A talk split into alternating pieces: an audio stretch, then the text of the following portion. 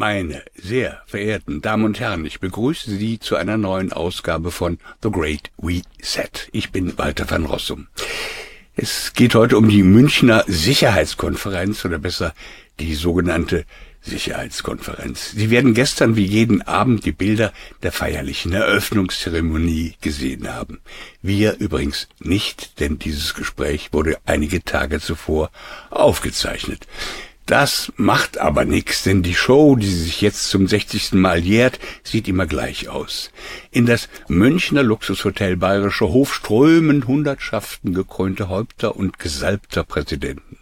Beflissene Minister, eine Bataillon Generäle, industrielle Mengen von Industriellen einer bestimmten Sparte und natürlich das ewige Rudel von Journalisten, von sogenannten Journalisten. Es sollen tausend sein, dabei genügte doch einer, es gibt schließlich nur noch eine Wahrheit. Von den verschwitzten Wänden tropfen Wallungsworte noch und noch. Demokratie und Menschenrechte, regelbasierte Weltordnung, der böse, böse Putin und sein brutaler Angriffskrieg und der schauerliche Überfall der Hamas auf Israel und so weiter.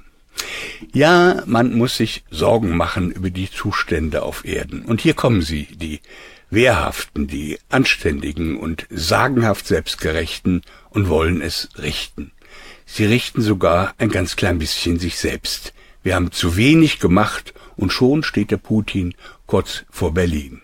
Jetzt ist Schluss mit dem ganzen Verständigungsgeklingel. Jetzt gibt's wieder Marschmusik aus frisch geschmiedeten Rheinmetallrohren. Das Intro hat schon mal Roderich Kiesewetter, vermeintlicher Verteidigungsexperte der CDU, abgeschossen, nämlich vor wenigen Tagen in einem Interview in der Deutschen Welle. Er sagte, das Übel des Ganzen ist Putin und sein verbrecherischer Angriffskrieg. Deswegen muss Russland gezeigt werden, dass es so nicht weitergehen kann. Der Krieg muss nach Russland getragen werden.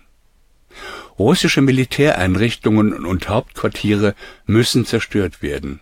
Wir müssen alles tun, dass die Ukraine in, der Lage, in die Lage versetzt wird, nicht nur Ölraffinerien in Russland zu zerstören, sondern Ministerien, Kommandoposten, Gefechtsstände.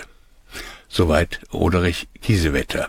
Willkommen im nächsten Weltkrieg. Frieden ist jedenfalls nicht Gegenstand dieser Konferenz. Meine Damen und Herren, ich muss gestehen, der Aufmarsch dieser irren Weltelite lässt mich allmählich verzweifeln. Äh, leider kann ich Ihnen nur Gäste vorstellen, von denen wenig, wenig Trost zu erwarten ist.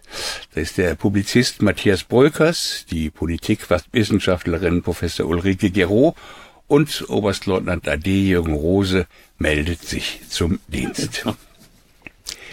Jetzt habe ich mich tagelang mit diesem Unternehmen Münchner Sicherheitskonferenz beschäftigt und muss gestehen, ich weiß nicht, was der ganze Quatsch soll. Liebe Ulrike Gero, du hast in deinem Leben schon so viele überraschende Haken geschlagen. Du warst mal drauf und dran, eine Säule dieser Gesellschaft zu werden. Und ich könnte mir glatt vorstellen, du warst schon mal dabei im Bayerischen Hof. ja, äh, in der Tat. Ach, ähm, das ist das. Ich wusste es wirklich nicht.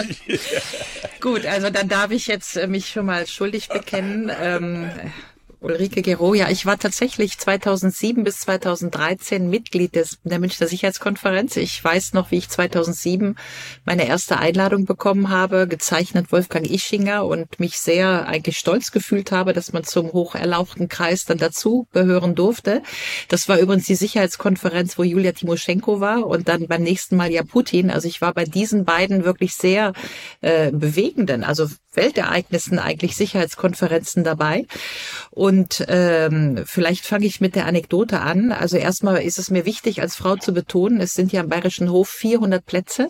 Es sind ungefähr 40 Frauen auf 360 Männer. Also ich ähm, will das nicht weiter kommentieren, was da so als Frau dann so passiert. Ja, so im Sinne von, ich sag mal, MeToo.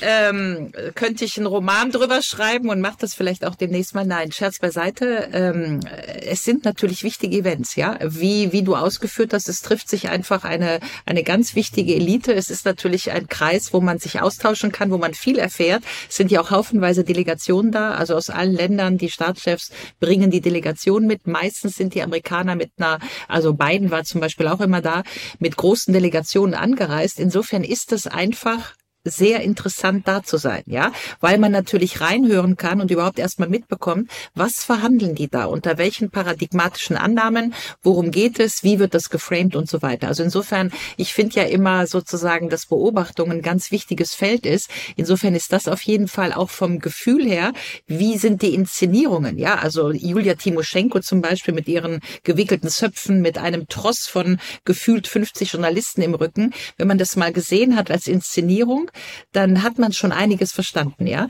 Äh, ich würde als Abschluss zu dieser Anekdote noch gerne erzählen. Die letzte Sicherheitskonferenz, auf der ich war, war 2013. Und da gab es ein Panel, Gott habe sie selig, von Kissinger, Valéry Giscard d'Estaing und äh, Helmut Schmidt. Die lebten alle noch und waren alle 93 Jahre, ja. Und das Panel hieß die Zukunft Europas. Und da bin ich rausgegangen mit der Yogamatte und bin zum Yoga gegangen. Ja, das ist nämlich auch die Sicherheitskonferenz, dass, wenn ich es mal so sagen darf, im Wesentlichen alte weiße Männer aus dem Prisma von alten weißen Männern heraus Sicherheitspolitik beobachten. Ja, Frauen kommen nicht vor, Entwicklungshilfe kommt nicht vor, Wirtschaftspolitik kommt nicht vor. Das ist auch ganz wichtig, dass man das sieht. Die weibliche Perspektive kommt nicht vor, Fühlen kommt nicht vor, haptisches Empathie kommt nicht vor und so weiter und so weiter. Andrologie Anthropologie kommt nicht vor, ist ganz wichtig. Es hieß ja früher auch Wehrkundekonferenz, also es kommt ja auch aus dem Sicherheitsbereich. Das halbe Bundesministerium der Verteidigung ist da und deswegen gibt es auch nur das Prisma Sicherheit und kein anderes Prisma. Es ist recht interessant, da mal gewesen zu sein. Ulrike, ich möchte dir in mehreren Punkten ganz offiziell widersprechen. Wir von Manova wollen den vielen Zumutungen der Politik mit mutiger Aufklärung und lebendigen Debatten begegnen. Wenn Sie etwas für unabhängigen Journalismus übrig haben, bitten wir Sie herzlich um Ihre finanzielle Unterstützung. Vielen Dank.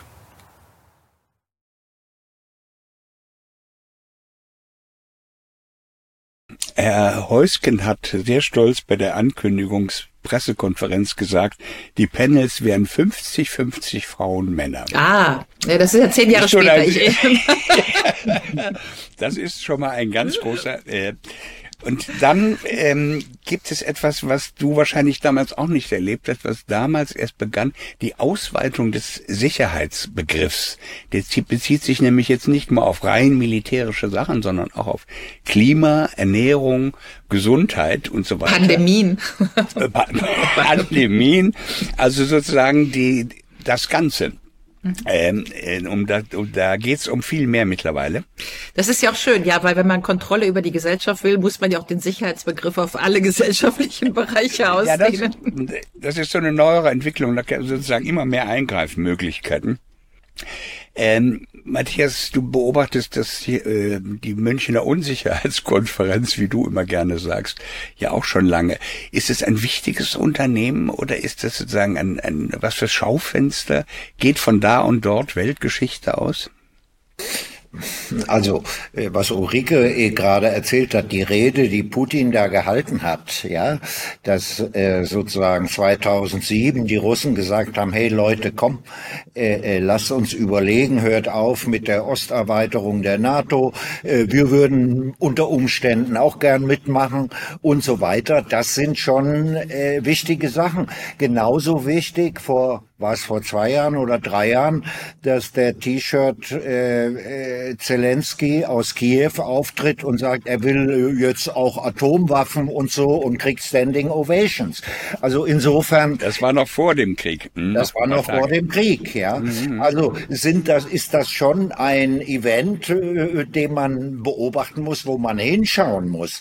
Aber dass der äh, äh und die Leute, die da reden, äh, dass die der der Sicherheit, wirklich der Sicherheit der Welt und der Sicherheit der einzelnen Länder und so weiter zuträglich sind, ja, das muss man ja nur wirklich, wenn man sich die aktuelle Lage anguckt, nicht nur in Palästina, äh, nicht nur in äh, der Ukraine und in Russland, äh, sondern auch noch an ein paar anderen Ecken, da muss man stark bezweifeln, dass diese Konferenz irgendetwas beiträgt zur Sicherheit, sondern eher eine Unsicherheitskonferenz ist.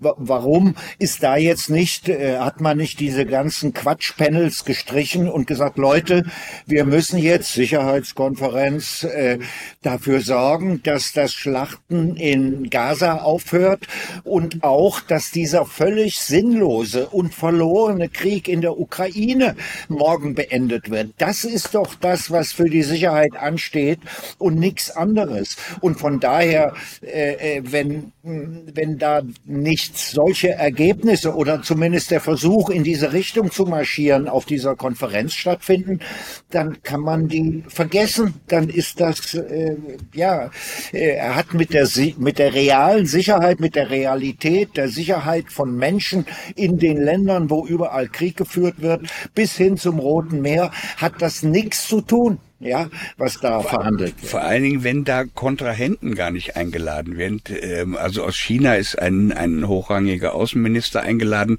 Äh, aus äh, Russland ist kein einziger offizieller Gesprächspartner ja, der, der WEF, entschuldige, der WEF wollte neulich in Davos, ja, wir machen jetzt eine Friedenskonferenz über zur Ukraine, aber ohne Russland. Äh, sag mal, seid ihr, äh, da, da, das ist doch alles Gaga, ja? Ja, ja. Also was man was man sagen müsste ist äh, eigentlich braucht man wie beim äh, Friedensnobelpreis ein Alternativformat, ja. Also es, der Friedensnobelpreis wurde ja also der alternative Friedensnobelpreis wurde ja aus dem Grund erfunden, dass man eben auch, ich sag mal Friedensnobelpreis an die Europäische Union oder so, äh, dass man eben auch alternative so, äh, Personen haben wollte, ja. Und ich würde das auch so sehen wie Matthias Bröckers. Also der Begriff Sicherheitskonferenz ist sicherlich fehlgeleitet, weil vermeintlich geht es ja um die Sicherheit. Also wenn man sich jetzt zum Beispiel estnische oder baltische ja. Stimmen anhört, ja, die denken ja wirklich, dass jetzt mit der Militarisierung die Sicherheit vor Putin gewahrt wird, ja. Jetzt ist das, deswegen habe ich das eben gesagt, beobachte, also ich war ja selber da und es ist immer wichtig, Dinge zu beobachten, aber zur Beobachtung heißt eben auch, unter welchen paradigmatischen Annahmen wird diskutiert.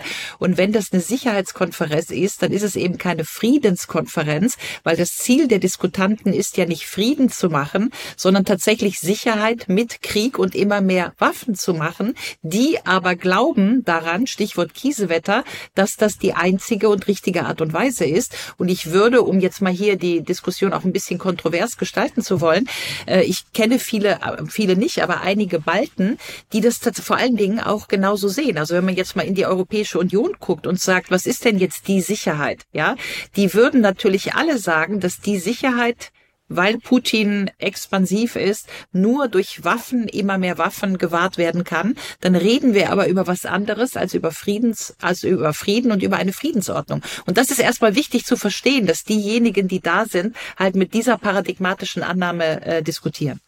Hm. Irgendwo, man muss vielleicht einmal kapieren, dass das keine offizielle, keine staatliche äh, oder inter, eine international staatliche äh, Veranstaltung ist, sondern eine private, um nicht zu sagen privatwirtschaftliche. Kennen Sie nochmal den Hintergrund dieser Münchner Sicherheitskonferenz? Wer steckt da überhaupt hinter? Ja, ursprünglich wurde diese Konferenz gegründet als Wehrkundetagung. Das ist eigentlich im Prinzip auch die korrekte Bezeichnung. Ich sage auch, es ist die NATO Warlord Konferenz. Die treffen sich da, um die nächsten Kriege auszuhacken. Man konnte das sehr schön im Jahr 2003 sehen, nicht, als es da diesen berühmten Clash gab zwischen Rumsfeld und, und Fischer, äh, wo Fischer ihm sein I'm not convinced äh, entgegenschleuderte. Das änderte aber gar nichts. Äh, Im Grunde genommen ist das eben, es ist keine Friedenskonferenz. Äh, die gibt's auch. Am, äh, das ist immer die Anti-SIKO-Veranstaltung, die dann stattfindet zum Beispiel die großen Demonstrationen ringsrum. Äh, ich selber bin dieses Jahr eingeladen, auf der Abschlusskundgebung zu sprechen, auf dem Münchner Marienplatz dann dagegen. Und es gibt auch ein äh, großes Begleitprogramm von vielen, vielen Veranstaltungen, zum Beispiel das Münchner Friedensbündnis organisiert. Und daran wird schon deutlich, wie die Konstellation aussieht. äh, Ewald von Kleist, der ehemalige Widerstandskämpfer des 20. Julis in der An äh, gegen Adolf Hitler, der wollte sich ja sogar mit ihm in die Luft sprengen. Äh, so viel zum Thema Selbstmordattentat bei preußischen Adligen. Äh, der hat das gegründet, um äh, in dieser Zeit 1963 ähm, diese Westintegration, die ja begonnen hatte ähm, mit der Aufstellung der Bundeswehr, das war ja der Eintrittspreis äh, für die Rückgewinnung der Teilsouveränität für die Bundesrepublik Deutschland damals. Wir mussten Soldaten stellen für den äh, Kampf gegen den, äh, gegen den Feind im Osten. Und äh, das zeigt sich ja jetzt in, den heutigen, in der heutigen Zeit wieder, wie wichtig das ist.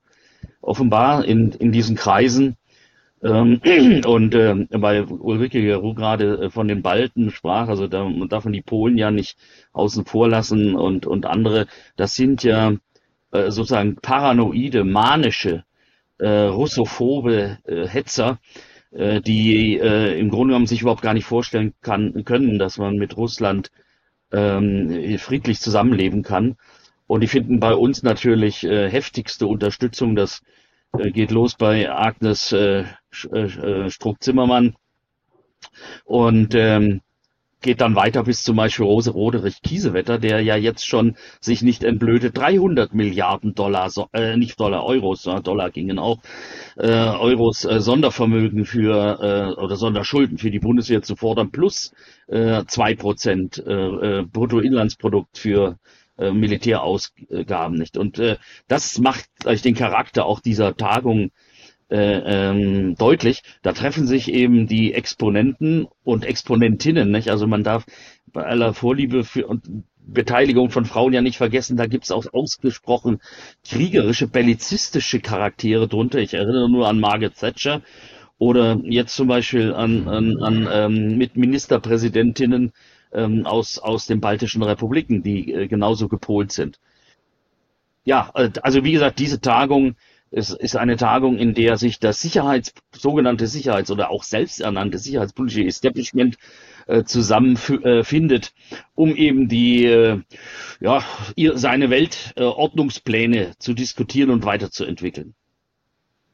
Kann ich äh, in diesem Zusammenhang was sagen? Das äh, scheint mir sehr wichtig, ja, weil auch äh, ich ja natürlich vielleicht jetzt gefragt werde von einigen Zuhörern, warum ich da mal war. Ich wurde damals eingeladen, als ich das Berliner Büro des European Council on Foreign Relations geleitet habe. Und was war das Ziel? Das Büro wurde ja ab 2005, 6 eröffnet. Ich war, glaube ich, ab 2006 oder 7 dann hier in Berlin am Start. Und es war ja genau die Zeit, wo die Amerikaner drei Jahre zuvor im Irakkrieg waren und wo es darum ging, dass die Europäer Europäische Union damals, Stichwort Solana, Europäische Security Strategy, Europäische Sicherheitsstrategie, eine europäische gemeinsame Außenpolitik entwickeln wollte. Und diese europäische Außenpolitik, ja, die festgelegt wurde in Solanas European Security Strategy von 2004, zehn Jahre später, 2014, gab es das zweite Dokument, hatte ja zum Ziel, dass man sich damals gesagt hat, weil die Amerikaner im Irak sind und weil sie hochgradig militarisieren und diese ganze Democracy Promotion machen, wird sozusagen Europa der neue, ich sag mal, benign Hegemon. Wir machen es mit Rule of Law, mit Trade und so weiter. Also es gab die Ambition eigentlich Europas, dass wir auf einer globalen Ebene eine andere Sicherheitspolitik aufbauen, die mit Rule of Law, also mit äh, Rechtsstaatlichkeit, äh, Handel und so weiter zu tun hatte. Ja, das war damals sehr en vogue. Das kann man sich heute kaum noch vorstellen. Aber damals hat ja Rifkin sein Buch geschrieben, Why the European Dream Will Eclipse the American Dream. Warum der europäische Traum den amerikanischen Traum ablösen wird, ja. So, und in dieser Bewegung, wo Europa sich also aufraffte, eine globale Verantwortung zu übernehmen, in dem Moment wird also dieses Berliner Büro vom ICFA gegründet und äh, ich komme also als Mitglied dieser Sicherheitskonferenz, um dazu zu, zu gehören, ja. Und es ist sehr wichtig, weil es war ja im Prinzip das Gegenprojekt, ja, weil die also die Sicherheitskonferenz ist ja transatlantisch, sehr transatlantisch, während wir ja mit dieser, also vom ICFA wollten wir ja eine europäische Sicherheitspolitik hoch bringen, ja, äh, und den Europäischen Diplomatischen Dienst, der ist auch gegründet worden. Die meisten, die wenigsten Leute wissen, dass es den gibt, der Europäische Diplomatische Dienst. Aber, und hier ist wichtig, in diesem gleichen Zusammenhang wurde ja 2004 auch die bis heute viel weniger bekannte Brussels Forum Konferenz eingerichtet. Weil Condoleezza Rice war ja 2004 zum ersten Mal als amerikanische Außenministerin offiziell in Brüssel, um einen offiziellen EU-US-Kontakt herzustellen. Ja, und, in, in, und um den europäisch-amerikanischen Beziehungen ein Forum zu geben und nicht nur deutsche Sicherheitskonferenz oder Münchner Sicherheitskonferenz, sondern europäisch-amerikanische Beziehungen zu verhandeln. Äh, es ist interessant zu sehen, dass es in der in dieser ab 2004 den Versuch gab, ja, ein anderes Konferenzformat hoch zu pushen, was eine europäisch-amerikanische Komponente haben sollte. Das wollte ich nur zufügen zu dem, was der Herr Rose gerade gesagt hat. Ich glaube, wir müssten es dringend irgendwie schaffen und ein Forum dafür finden. Deswegen habe ich eben schon mal die Gegenkonferenz oder die alternative Sicherheitskonferenz ins Gespräch gebracht, ob wir so ein Forum bauen könnten, ja, weil wir müssen die Gegenerzählung machen. Die Gegenerzählung ist ganz einfach. Europa muss sich emanzipieren. Europa muss aus der amerikanischen Umklammerung heraus und Europa muss eine Kooperationsbasis mit den BRICS-Staaten ermöglichen können, ja, weil genau das ist jetzt die geostrategische Zäsur. Wir werden abgeschnitten, das habe ich ja in meinem Buch Endspiel Europa benannt. Also Europa wird sozusagen geteilt. Wir kriegen wieder eine harte NATO-Grenze, anstatt die europäische Sicherheitsarchitektur mit Russland zu machen. Das heißt, wir werden eigentlich als Europäer von der Zukunft abgeschnitten, und zwar sowohl von China als auch von Indien als auch von Russland. Das heißt, wir haben weder industriell noch sozial noch militärisch noch wie auch immer irgendeine Zukunft. Und das heißt, für Europa kann das nur heißen, heißen, wir müssen dringend über unsere Emanzipation nachdenken, darüber nachdenken, wie wir die machen können, wie wir aus der amerikanischen Umklammerung herauskommen und wie wir in diesem BRICS-Momentum, das sich gerade international abspielt und wozu ja auch solche Sachen gehören, dass äh, zum Beispiel Südafrika jetzt ähm, Israel vor den ICC zerrt. Das ist ja auch eine BRICS-Dynamik, weil wir einfach sehen, dass andere Akteure wie eben Südafrika einen Zugriff auf die westlichen Institutionen nehmen, in diesem Fall den ICC. Europa müsste sich meines Erachtens in dieser Zäsur der globalen Geostrategie und der globalen Geoökonomie ganz klar positionieren als neutrales Element, aber offen für eine Kooperation mit den BRICS-Staaten, anstatt in der amerikanischen Umklammerung zu bleiben. Und das ist ein Format, wir sollten das ausbuchstabieren, wie das gehen könnte, in welchem Zeitrahmen das funktionieren könnte. Dafür bräuchten wir eine Plattform. Und das könnte die Gegenerzählung sein. Und mein einziges Nachdenken, was wir ja auch mit dem European Democracy Lab machen, ist, wie kann das als Erzählung sozusagen an Breite gewinnen? Wo können wir das erzählen und wo können wir dafür Momentum äh, gewinnen? Da, äh, das finde ich ganz interessant. Äh, denn wir sind ja eigentlich äh, ein Stück weit konfrontiert mit einer Art von Massenwahn der massenmedial auch äh, produziert wird und äh, in einem, in einem Resonanzraum zwischen der, einer Politik, die das betreibt, und den Medien, die das befeuert. Ne? Und äh, es sagt, gab mal eine, eine, eine, ja, eine, eine Zeitgenossin äh, zu, zu, zu Adolf Hitlers Zeiten, die schrieb heimlich Tagebuch und schrieb dann da rein äh, 1941, äh, Denken ist heute überhaupt nicht mehr in Mode. Und genau das bescheinigt übrigens auch Emanuel Todd, den, den Europäern, genau. insbesondere den Deutschen. Und das wird so deutlich, wenn man zum Beispiel mal in die Ukraine guckt. Äh, also die, allein dieser ja, man kann es nur als schwachsinnig bezeichnen oder paranoid, der Gedanke, die Russen würden die NATO angreifen wollen oder können. Wenn ich mir jetzt als ehemaliger Bundeswehroffizier die nur die militärische Performance der russischen Streitkräfte angucke, äh, ja, die, sagen wir mal gelinde gesagt, doch verbesserungsfähig. Also wenn die so in diesem Tempo weiter erobern und vormarschieren, wie sie das jetzt seit zwei Jahren in der Ukraine nicht geschafft haben, dann brauchen sie wahrscheinlich 150 Jahre bis zum Atlantik und ich bezweifle, dass sie da jemals hinwollen. Also ich bezweifle oh. ganz stark, es gibt aus meiner Sicht keinerlei militärische Bedrohung, die auch nur im Ansatz rechtfertigen würde, das, was jetzt bei uns äh, an Aufrüstung und auch an Abschreckungs- und also Kriegspolitik äh, betrieben wird. Und deswegen bin ich ganz bei Ulrike Gero. Ich laufe seit 20 Jahren rum und versuche äh, und plädiere für eine europäische Verteidigungsunion. Und ich habe da mal versucht, einige Kriterien zu entwickeln, wie das aussehen könnte. Das erste wäre, dass wir eine strikte Völkerrechtsbindung in, im Rahmen einer solchen äh, Verteidigungsunion äh, definieren, dass wir, bevor irgendwelches europäisches Militär überhaupt eingesetzt werden kann, die konstitutive Zustimmung des Europäischen Parlaments haben, ähnlich wie die im Deutschen Bundestag.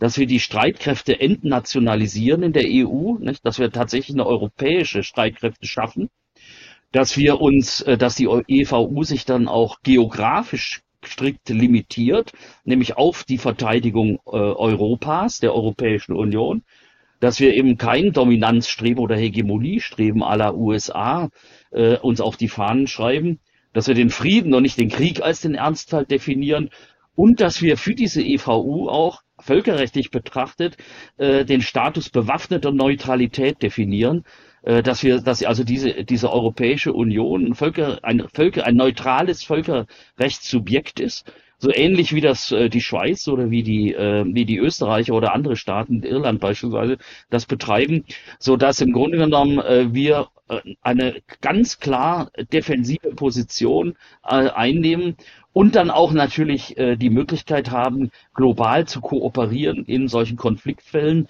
Ähm, und auch gute Dienste anbieten können, Vermittlungsdienste und so weiter und so weiter, dass wir also nicht mehr Partei in Konflikten werden können. Das wäre sozusagen also mal so ganz grob skizziert mal äh, das Programm, was man verfolgen sollte. Und das ist natürlich ganz klar, wenn man, wenn man solche Ideen, das ist natürlich äh, äh, ketzerisch, ne? blanke Häresie. Ähm, ja, aber ist es, darf ich, darf ich, Darf ich mal Herrn Heusken zitieren, den Chef der Münchner Sicherheitskonferenz, der bei verschiedenen Gelegenheiten den äh, State of the Art so definiert hat. Heute ist die Situation eine ganz andere. Angesichts des brutalen russischen Krieges gegen die Ukraine ist Europa nicht mehr sicher. Wir haben nicht mehr den Luxus, uns auf eine bessere Welt vorzubereiten. Wir müssen uns auf die Ära eines erbitterten geopolitischen Wettbewerbs vorbereiten, in der die regelbasierte internationale Ordnung ständig von autokratischen Revisionisten angegriffen wird. Wir können uns nicht, das ist Wahnsinn, wir können uns nicht einfach weiterhin auf die USA verlassen. Und da kommen ja, das ist ja das, was ihr auch sagt, oder wir müssen uns davon befreien, wenn es um die Sicherheit auf unserem eigenen Kontinent geht. Früher oder später werden die USA ihre Aufmerksamkeit auf den indopazifischen Raum richten.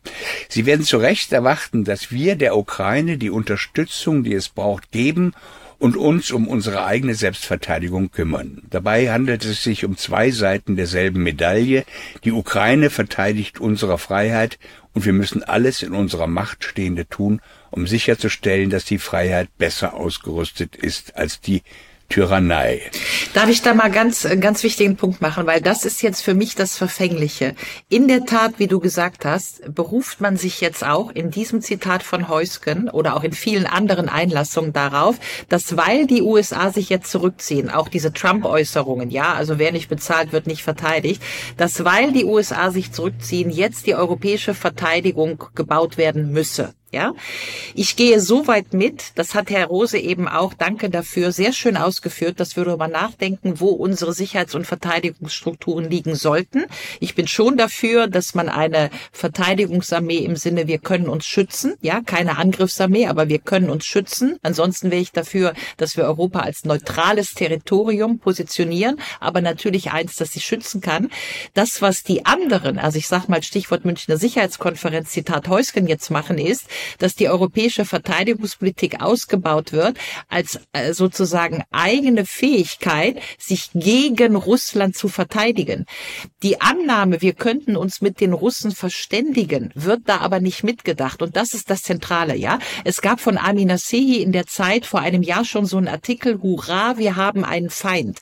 Das heißt, das, was jetzt erzählt wird, ist die Notwendigkeit, die vermeintliche Notwendigkeit Europas, sich zu einen, weil es endlich einen Feind gibt gibt, anstatt zu erzählen, dass Europa ein Friedensprojekt ist, nie wieder Krieg und dass wir uns einen, weil wir zurückgehen zu unseren Ursprungszielen, die da lauten, eine europäische Sicherheitsarchitektur mit Russland. Und das ist das, was in der aktuellen Debatte komplett runterfällt. Ja, in der aktuellen Debatte geht es nur darum, oh la la, die Amerikaner machen jetzt alleine und Trump will nicht mehr für uns irgendwie uns verteidigen und deswegen müssen wir jetzt alleine Strukturen aufbauen, damit wir in den, alleine in den Krieg ziehen können, aber nicht Strukturen brauchen, damit wir alleine Frieden schaffen können mit den BRICS-Staaten und uns als Pol, als neutraler Pol, als europäischer Pol in dieser multipolaren Welt neu sortieren zugunsten unserer eigenen Interessen. Das ist mir ganz wichtig, weil das ist nämlich das Problem, dass jetzt der Begriff der Emanzipation Europas, der auch mein Begriff ist, ich habe dazu schon zehn Bücher geschrieben, Emanzipation Europas.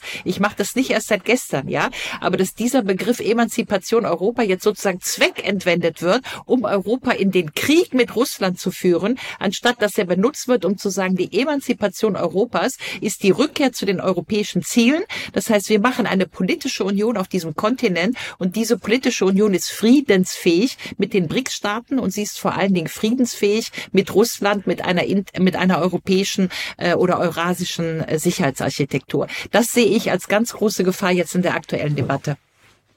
Ja, man darf ja nicht übersehen, dass äh, es im Sinne, äh, in, der, in, den, in den Worten Brzezinskis äh, darum geht, äh, Europa, die Europäische Union, die Europäer schlechthin im Status tributpflichtiger Vasallen zu halten.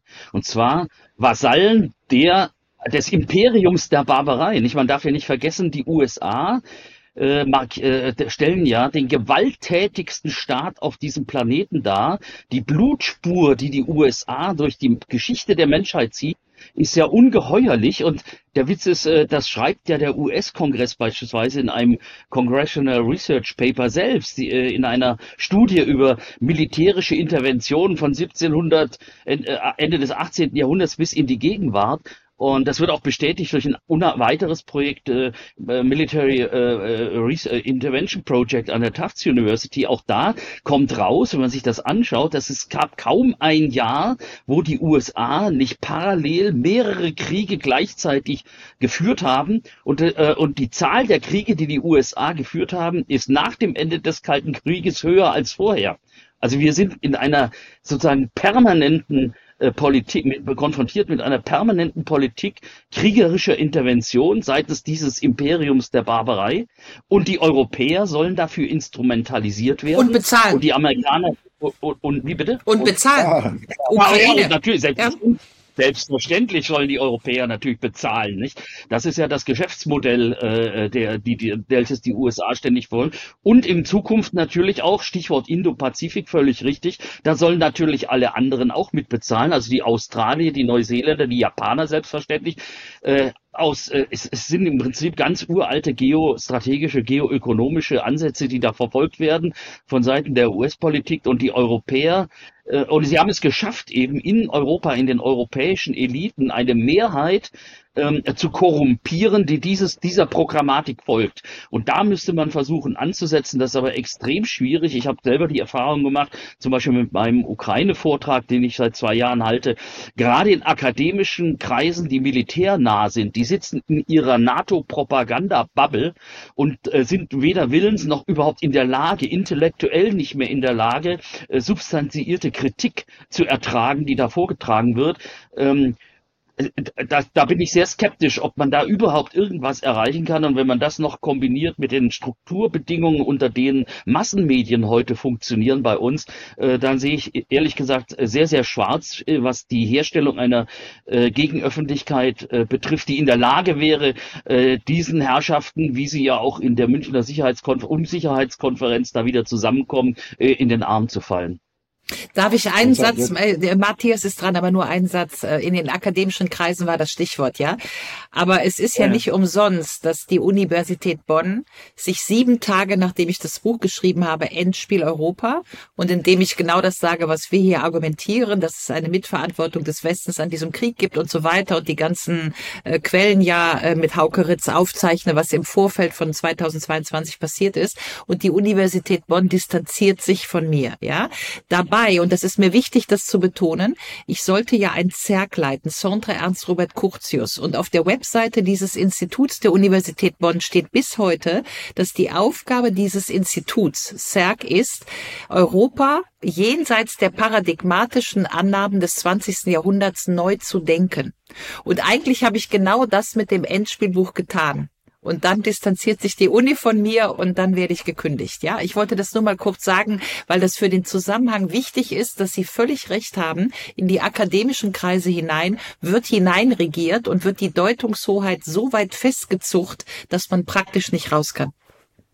Also mir ist das passiert mit dem Arbeitskreis Militär- und Sozialwissenschaften. Den gibt es seit den frühen 70er Jahren. Und äh, da hatte ich ein Erlebnis jetzt letztes Jahr im November an der Bundeswehruniversität. Da stand, äh, stand da tatsächlich eine Professorin auf äh, ähm, während meines Vortrages äh, meinte unerträglich, äh, gefolgt von zwei weiteren äh, Begleiterinnen und verließ dann aus Protest den Saal. Und äh, nun gibt es seit 36 Jahren, äh, bin ich da Mitglied. Äh, es gibt immer einen Tagungsband, äh, der da erscheinen soll. Und äh, plötzlich erfahre ich, nein, nein, Sie schreiben bei diesem Tagungsband nicht mehr mit. Ihr Vortrag war unterkomplex und ist völlig ungeeignet für eine konstruktive Debatte. So, und das finde ich ganz spannend, dass Ulrike Gero natürlich äh, macht identische Erfahrungen. Und äh, wir beide sind sicherlich auch nicht die beiden einzigen, denen es so geht äh, das, der Prozess ist ganz klar. Wie, man wird da äh, incommunicado gestellt, nicht gecancelt. Und in der Tat merken diese Leute noch nicht mal, dass sie solchen äh, Erscheinungen und Phänomenen wie bei der AfD und anderen, äh, die ja da, dauernd rumlaufen im Land und verkünden, man könnte seine Meinung nicht mehr sagen und man könnte keine Gegenposition mehr beziehen. Genau denen gießen sie ja noch Wasser auf die Mühlen durch ihr eigenes Handeln, aber selbst das sind sie nicht in der Lage äh, zu erkennen. Wie gesagt, sie sind völlig ideologisch borniert, festgefahren in ihrer NATO-Propagandablase. Sie sind im Prinzip die nützlichen Idioten des US-Imperiums. Matthias. Ich befürchte, äh, dass wir das äh, mit der Emanzipation Europas äh, eben deswegen auch nicht so leicht hinkriegen. Äh, und ich befürchte, dass äh, ja äh, NATO-Stan äh, äh, zuerst äh, beendet sein muss und da sie es nicht freiwillig tun, befürchte ich, dass es zu weiteren und auch größeren Kriegen kommt. Es gibt kein Einsehen auf der westlichen Seite, habe ich das Gefühl, ja, äh, dass man mit der äh, Strategie der Konfrontation, der NATO-Erweiterung und so weiter äh, an eine Grenze gestoßen ist, wo es nicht mehr weitergeht. Nein, es muss, es muss, es muss. Und äh, das ist fatal. Und äh, ja, die, die, die Medien- und Propagandablase, in der äh, immer äh, größere äh, Massen sozusagen eingefangen werden, die muss einfach erstmal durchstochen werden. Und das geht nur mit einer wahrscheinlich katastrophalen militärischen Niederlage. Ich rede nicht vom Nuklearkrieg, der wird nicht kommen, ja, äh, denke ich, ja, äh, aber ähm, wir haben jetzt schon äh, eine halbe Million äh, Menschen geschlachtet dort in der Ostukraine für nichts und wieder nichts. Ja, was was ist das Ergebnis dieses sinnlosen Kriegs? Und die Russen wären doch noch nicht mal, hätten noch nicht mal einen Fuß in die Ukraine gesetzt, wenn die Minsk-Verhandlungen genau. äh, erfolgreich gewesen wären. Sie hätten auch äh, nach zwei Monaten sofort sich zurückgezogen, wenn die, die Kompromisse, die man in Istanbul ausgehandelt hat, äh, die Putin jetzt auch in dem, in dem Talk mit, mit, mit Tucker nochmal äh, äh, betont hat. Und das ist Realität. Das ist ja keine Fake News. Deshalb kommen auch nicht die Faktenchecker und sagen, Putin lügt. Nein, äh, äh, es hätte, äh, es, äh, man war sich bis auf äh, Details äh, über Kompromisse Kompromisse einig. Der Krieg wäre nach zwei Monaten beendet gewesen.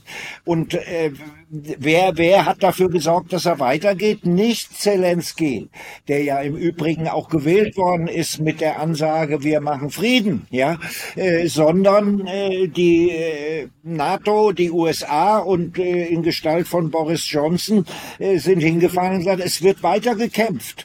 Und jetzt, jetzt war ja gerade äh, Queen Victoria Nuland da unten, äh, der Dimitri Orlov, einer meiner Lieblingsanalysten hat gesagt, ja, das kam ihm so vor wie äh, ein Krimineller, der den Tatort nochmal besucht, ja, äh, aber nichts mehr richten kann, ja, wir, ähm, also äh, ja, es ist vorbei dort mit dem Krieg und man müsste morgen sagen, ich lese seit zwei Jahren, seit es da angefangen hat, äh, äh fast jeden Tag das russische Verteidigungsministerium und das ukrainische. Das Briefing, was dort offiziell äh, von den Ministerien kommt ich habe nach zwei Wochen oder Monaten, also nach kurzer Zeit gemerkt, dass das, was die Ukraine erzählt, nicht stimmt. Ja. Natürlich, alles steht unter Propagandavorbehalt in Zeiten des Krieges, müssen wir nicht diskutieren. Aber das, was die Russen melden, ist deutlich, deutlich näher an der Realität gewesen als das, was äh, Kiew äh, äh, ja, verkündet. Und wir sehen jetzt, äh, und äh, man kann äh, noch ein Monat, zwei Monate, drei Monate, acht Monate weitermachen und nochmal zigtausende äh, Menschen und zig Milliarden Waffen und Material dort verballern. Äh, es wird nichts ändern. Es wird nichts Matthias, aber Matthias, wenn wir das ich stimme dir ja vollkommen zu. Und ich glaube, das ist sozusagen nach abendländischer äh, Argumentationslogik auch nicht so schnell zu widerlegen. Äh, wenn es so ist, was wollen dann diejenigen, also Frau Flacksch, Zimmermann und solche Leute äh, oder Herr Kiesewetter, was wollen die? Was wollen die? Ich die wollen Geld. Die wollen, das ist doch, das, die wollen Kohle. Ich meine, äh, das ist doch das, die Amerikaner sehen jetzt, okay, das Ding in der Ukraine ist nicht mehr profitabel, der Israel-Krieg ist auch nicht richtig profitabel. Jetzt fangen sie möglicherweise was mit dem Iran da unten im Jemen, bombardieren sie schon und so weiter. Äh, der Krieg ist ein Business, ein Geschäft und das Geschäft muss laufen, ja. Deshalb muss Putin ihn als der Dämon und der Imperialist schlechthin äh, hingestellt werden, obwohl er die größte Landmasse Europas äh, der Welt kontrolliert und nicht noch ein paar Meter Ukraine oder Polen oder Baltikum braucht. Ja, das ist doch alles Schwachsinn. Ja, Genau, ich gebe Matthias Brückers völlig recht, weil wir so festgefahren sind, ja, also festgefahren im Sinne von, wir kommen da gar nicht mehr raus. Man hat sich so sehr verrannt und man kann ja gar nicht mehr zugeben, oh Moment mal, das war vielleicht unsere Schuld, die NATO-Erweiterung und dies und das und jenes, weil man das nicht mehr erzählen kann. Das ist ja schon bei diesen ähm, Tucholsky-Gedichten von der Weltbühne, ja.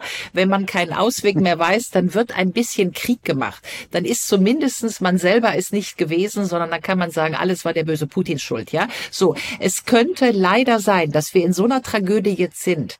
Aber wenn wir in so einer Tragödie sind, sage ich nochmal, ist das Wichtigste, was wir heute machen müssen, zu fragen, wie kommen wir, wenn wir die Anspruch haben, dass wir da rauskommen, wie kommen wir da, sagen wir mal, 2049 raus? Und die entscheidende Frage für mich ist, haben haben wir überhaupt noch die Möglichkeiten? Der Matthias hat eben die ökonomischen und äh, Verflechtungen des militärisch-industriellen Komplexes angesprochen.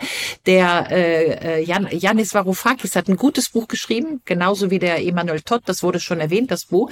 Und der Varoufakis spricht von einer Refeudalisierung und der, der neue Adel, also der refeudalisierte Adel ist heute der ganze Gaffer-Google-Komplex. Ja, so. Das ist die Hardwährung der Amerikaner. Da wird die mediale Landschaft gezimmert, unter der wir wir hier leben und in der die Deutungshoheiten verbreitet werden, die wir alle jeden Tag lesen, wenn wir nicht hier in so einem schönen Zoom sitzen. Das heißt, da ist die Frage, die wir uns stellen müssen. Wie kommen wir raus aus diesem medialen Komplex? Können wir ein eigenes Google, Gaffer, Amazon hier aufbauen? Kriegen wir, oder ist es schon zu spät? Also ich weiß das nicht. Ich kenne mich auch nicht genug aus in diesen sozusagen digitalen Fragen. Aber die, die entscheidende Frage scheint ja zu sein, kommen wir noch raus oder ist es schon zu spät? Also wir haben ja, wir haben ja das äh, Modell schon äh, debattiert. Auch Sie haben es ja schon gesagt, Frau Gero, äh, diese Europäische Verteidigungsunion, das wäre sozusagen der Sicherheitspart. Ähm, interessant ist doch eine Entwicklung, wie wir sie jetzt wieder wahrnehmen, bei uns hier in Europa angesichts des am Horizont erneut dreuenden Trumps. Äh, in, im transatlantischen äh, Frontblatt, also im Zentralorgan des deutschen Bellizismus, nicht der Hamburger Zeit, war neulich zu lesen äh, äh oder zu erkennen, das Heulen und Zähneklappern, was da an, einsetzt. Wir hätten keine Strategie, wie mit Trump umgehen. Und Trump tritt ja wieder so auf wie äh, bei seiner ersten Präsidentschaft, er äh, erklärt, die NATO ist obsolet. Also für mich sieht das so aus, dass äh, wir im Grunde genommen in Europa ganz, ganz wenige Handlungsspielräume haben aufgrund der kompletten Abhängigkeit, der kompletten Korruption, die oder Korrumpiertheit, die in unseren Eliten, egal ob das militärisch, wirtschaftlich, kulturell, politisch, wissenschaftlich ist, ist ja alles US dominiert und unterwandert, systematisch seit Ende des Zweiten Weltkrieges. Da kommen wir aus eigener Kraft, da bin ich sehr skeptisch, ob wir da rauskommen können. Ähm, aber wenn in den USA selber ein Elitenwandel stattfindet, wenn diese verdammten Neokons den Bach runtergehen und ähm, das, was immer so abfällig als isolationistische Haltung qualifiziert wird, wenn sich das in den USA durchsetzt, wenn das flankiert wird, auch durch einen ökonomischen Rückgang der USA, wenn die schlichtweg merken, äh, wir sind am Ende auch unserer finanziellen Möglichkeiten, äh, die Republikaner scheinen es ein Stück weit begriffen zu haben, äh, dann, dann könnte es sein, nicht? dass also wenn USA sozusagen unter den äh, Rahmenbedingungen, äh, unter den geoökonomischen Rahmenbedingungen durch die Entwicklung von BRICS wird das vielleicht noch verstärkt, sich gezwungen sehen, das Imperium zurückzurollen, äh, so wie Paul Kennedy das ja im Aufstieg und Fall der großen Mächte äh, beschrieben hat. Wenn, wenn Sie also merken, Sie haben Ihre ökonomische Ressourcenbasis überdehnt und sind gezwungen, sich auf Ihren eigenen Kontinent zurückzuziehen, dann ist die Stunde Europas äh, gekommen, aus meiner Sicht. Und, und dann könnte man, dann könnte man wieder optimistischer in, der, in die Zukunft gucken. Und ich denke, vielleicht ist tatsächlich dieser Zeithorizont 25 Jahre bis 2049 äh, da geeignet. Und da müssen wir eigentlich gucken halt in Europa, wie wir durch diese krisenhafte Entwicklung so rauskommen, dass wir, dass dann nicht Europa noch im Abgang in Trümmern liegt, wie anno 1945 Deutschland als äh, der böhmische Gefreite sich dann äh, äh, die Kugel durch den Kopf geschossen hatte. Nicht? Also das, so ein Szenario, denke ich, müssen wir vermeiden und das ist in, in unserem tiefsten äh, Interesse und da müssen wir tatsächlich auch versuchen, diesen NATO-Maniacs, die bei uns die Politik äh, bestimmen, äh, äh denen so äh, gut wie es halt einfach geht, äh, wieder, wieder Part zu geben. Ne? Was, was Trump betrifft, ähm, glaube ich, äh, da wird er jetzt auch, der wird ja jetzt auch so ähnlich wie Putin aufgebaut. Äh, äh, der hat jetzt mit diesen Aussagen zur NATO äh, äh seiner MAGA-Fangroup sozusagen ein paar Zucker hingeworfen. Das, er ist ja im Wahlkampf und hält da äh, äh, große Reden. Äh, und das hat er bei seiner letzten, im letzten Wahlkampf genauso gemacht und gesagt, ich werde den Sumpf trockenlegen und ich werde und, und, und. Und was konnte er wirklich tun? Also äh, deshalb auch, selbst wenn Trump gewählt wird, was uns hier als, oh, wenn der Trump jetzt wieder kommt, oh, dann bricht aber alles zusammen.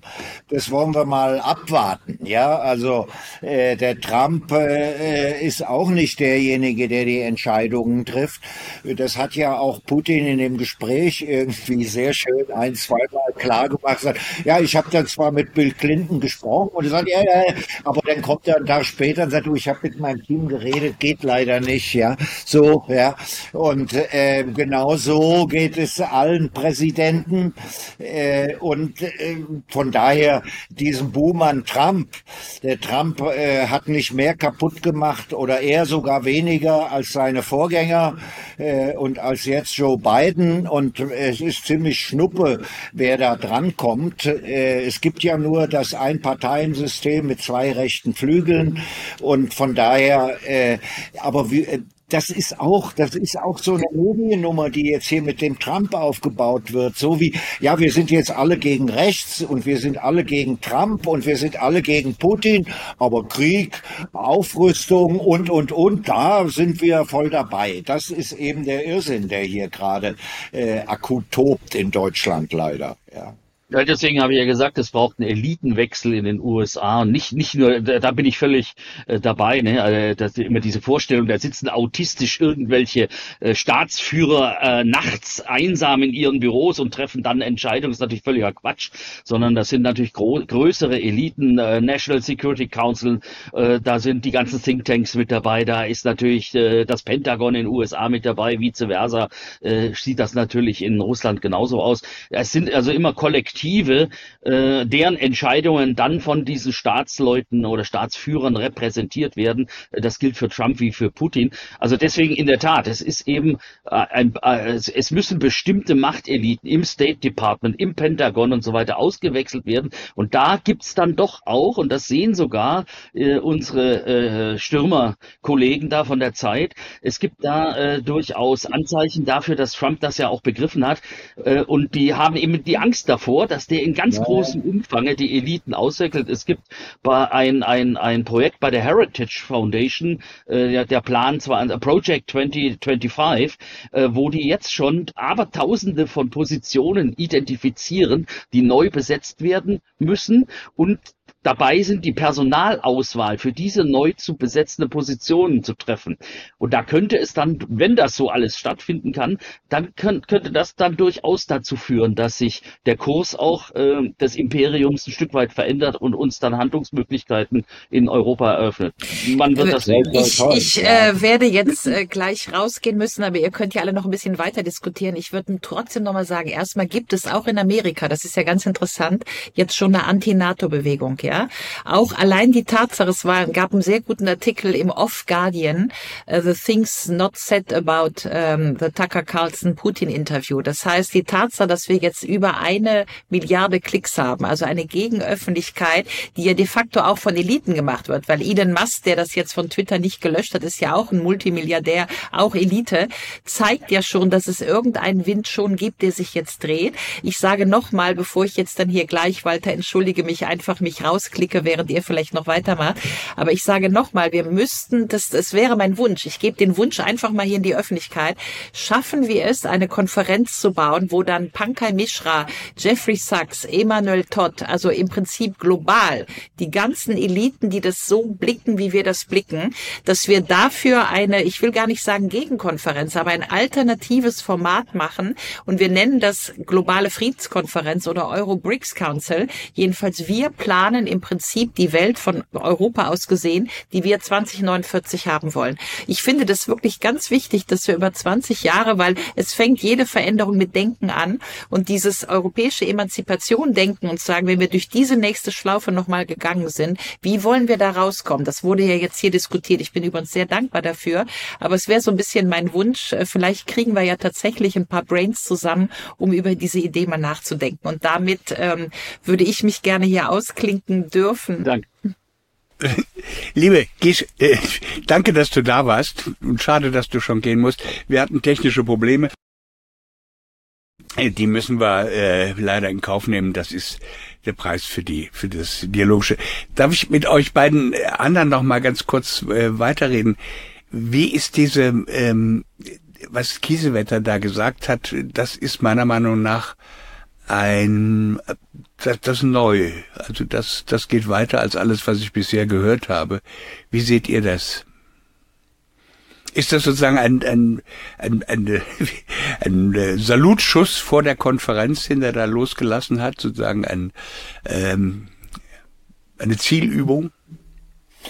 Naja, äh, wir haben ja hier jetzt in unserem Gespräch schon sozusagen den, den Wahn und die Blase, äh, in der äh, die geschaffen worden ist in Sachen Krieg besprochen. Und da ist so ein, ich weiß nicht, der war Oberst, der war auch bei der NATO, der, der Kiesewetter, ja, äh, der lebt in dieser Blase und äh, äh, nimmt die Realität, die Wirklichkeit, wie sie ist, äh, nicht, nicht äh, wahr und, und kann deshalb so einen Irrsinn nur reden. Ja, äh, ich meine, man muss doch sehen, dieser ganze Krieg in der Ukraine ist doch äh, unter völlig falschen Einschätzungen geführt worden. Ja, also man ist davon ausgegangen, obwohl man äh, riesige Geheimdienste, Intelligence genannt hat, milliardenschwere Untersuchungen und äh, äh, Russland ist ökonomisch schwach, wir werden sie ökonomisch ruinieren. Russland ist militärisch schwach, wir, sie können militärisch nichts und äh, all das äh, äh waren falsche Voraussetzungen und Putin wird dann Ärger kriegen intern und äh, beseitigt werden. Also die Grundvoraussetzungen, mit denen man 2014 schon Viktoria Nuland mit ihren Keksen auf dem Maidan diesen Putsch angezettelt hat, äh, die waren falsch. Und äh, wenn du sozusagen von falschen Kenntnissen über deinen Gegner ausgehst, dann kannst du einen Krieg nur verlieren.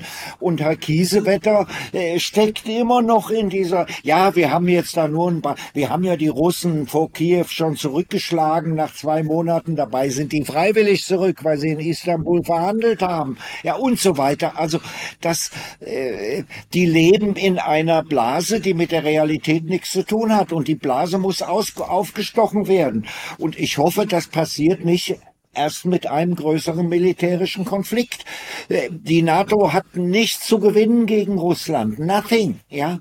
Äh, äh, und auch wenn, wenn Herr Scholz und Herr Pistorius und mit Herrn Kiesewetter in der ersten Linie morgen mit der kompletten Bundeswehr anrollen würde, wäre nichts zu gewinnen. Ja, dann wären wir wahrscheinlich so ein Kiesewetter schnell los, weil an der Front die Überlebensdauer ist so zwei bis vier Tage im Moment, ja, für die armen Schweine, die da hingeschickt werden, ja. Äh, das, das ist, das ist irre und äh, sie haben, was ich vorhin schon mal sagte, kein Narrativ für die Niederlage. Kein, äh, okay, Mission accomplished können wir nicht sagen, aber wie kommen wir da raus? Mit welcher Geschichte? Dafür müssten sie sagen, ja, wir haben uns einfach geirrt.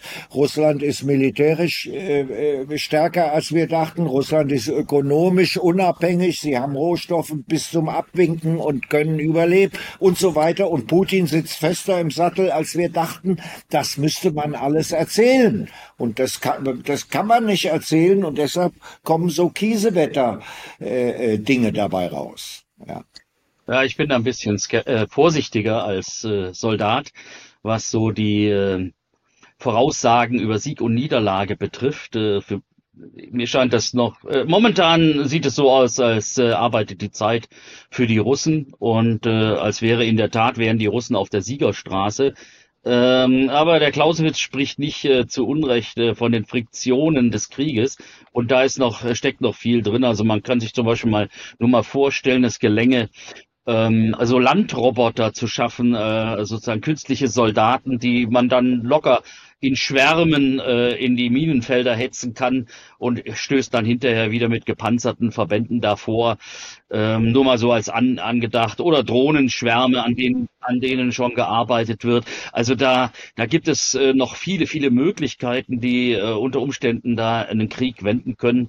Und äh, wenn man das eben lang genug betreibt, dann ist natürlich die Frage beispielsweise, was eben so die Entwicklung von künstlicher Intelligenz betrifft und dass die Umsetzung dann solcher Entwicklungen auf dem, auf in, in Waffentechnologien, äh, ob da äh, Russland natürlich in der Lage ist, äh, mitzuhalten, äh, längerfristig auch.